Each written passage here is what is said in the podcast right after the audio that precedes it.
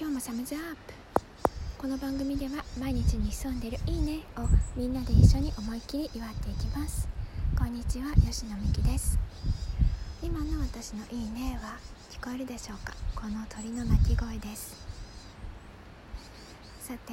気温差や湿度差が例年になく激しく動いていてさらに今年は本州で強風暴風の日が非常に増えています。まあ、それによってまあ、いろいろお洗濯をするタイミングが変わったりあとは玄関に並べている靴の種類が結果的に増えてしまうことになったり、まあ、いろんな変化を皆さん暮らしの中で感じてると思うんですけれどもそういう中で、まあ、対応できてるつもりだったとしてもこう毎日のこう気候とか、まあ、湿度とかそういったものを今日はあったかいからいいよね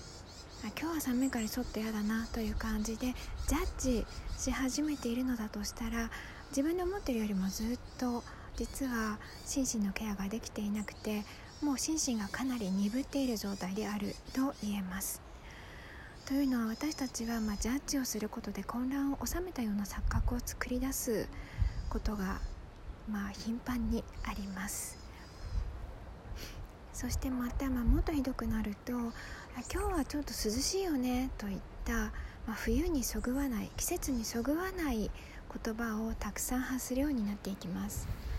まあ、またそれをこう自由のように感じてしまう方もいらっしゃいます。例えばこう冬だけど家の中はすごく暖かくしてるからノースリーブで可愛い格好ができるみたいな感じですね。そうすることのこうおかしさもっと言うとそれが危険であるということがこう本能的にわからないというのはかなりその人が追い詰められている状態であるということが言えます。なので、まあ、今年に入って随分体のケアの時間が増えたなとか体調が悪いなとかそういうことを考え始めるところにまずは痛いという感じです。もちろんそれで何かが解決しているわけではないんですけれどもそちらの方がまだマシな状態であるというふうに言えます。そしてやっぱりそう感じた時に自分の習慣とか行動とか考えを変えていかないと変わっていかないんですよね。そうじゃなくて何かを一つオンすればいいという発想。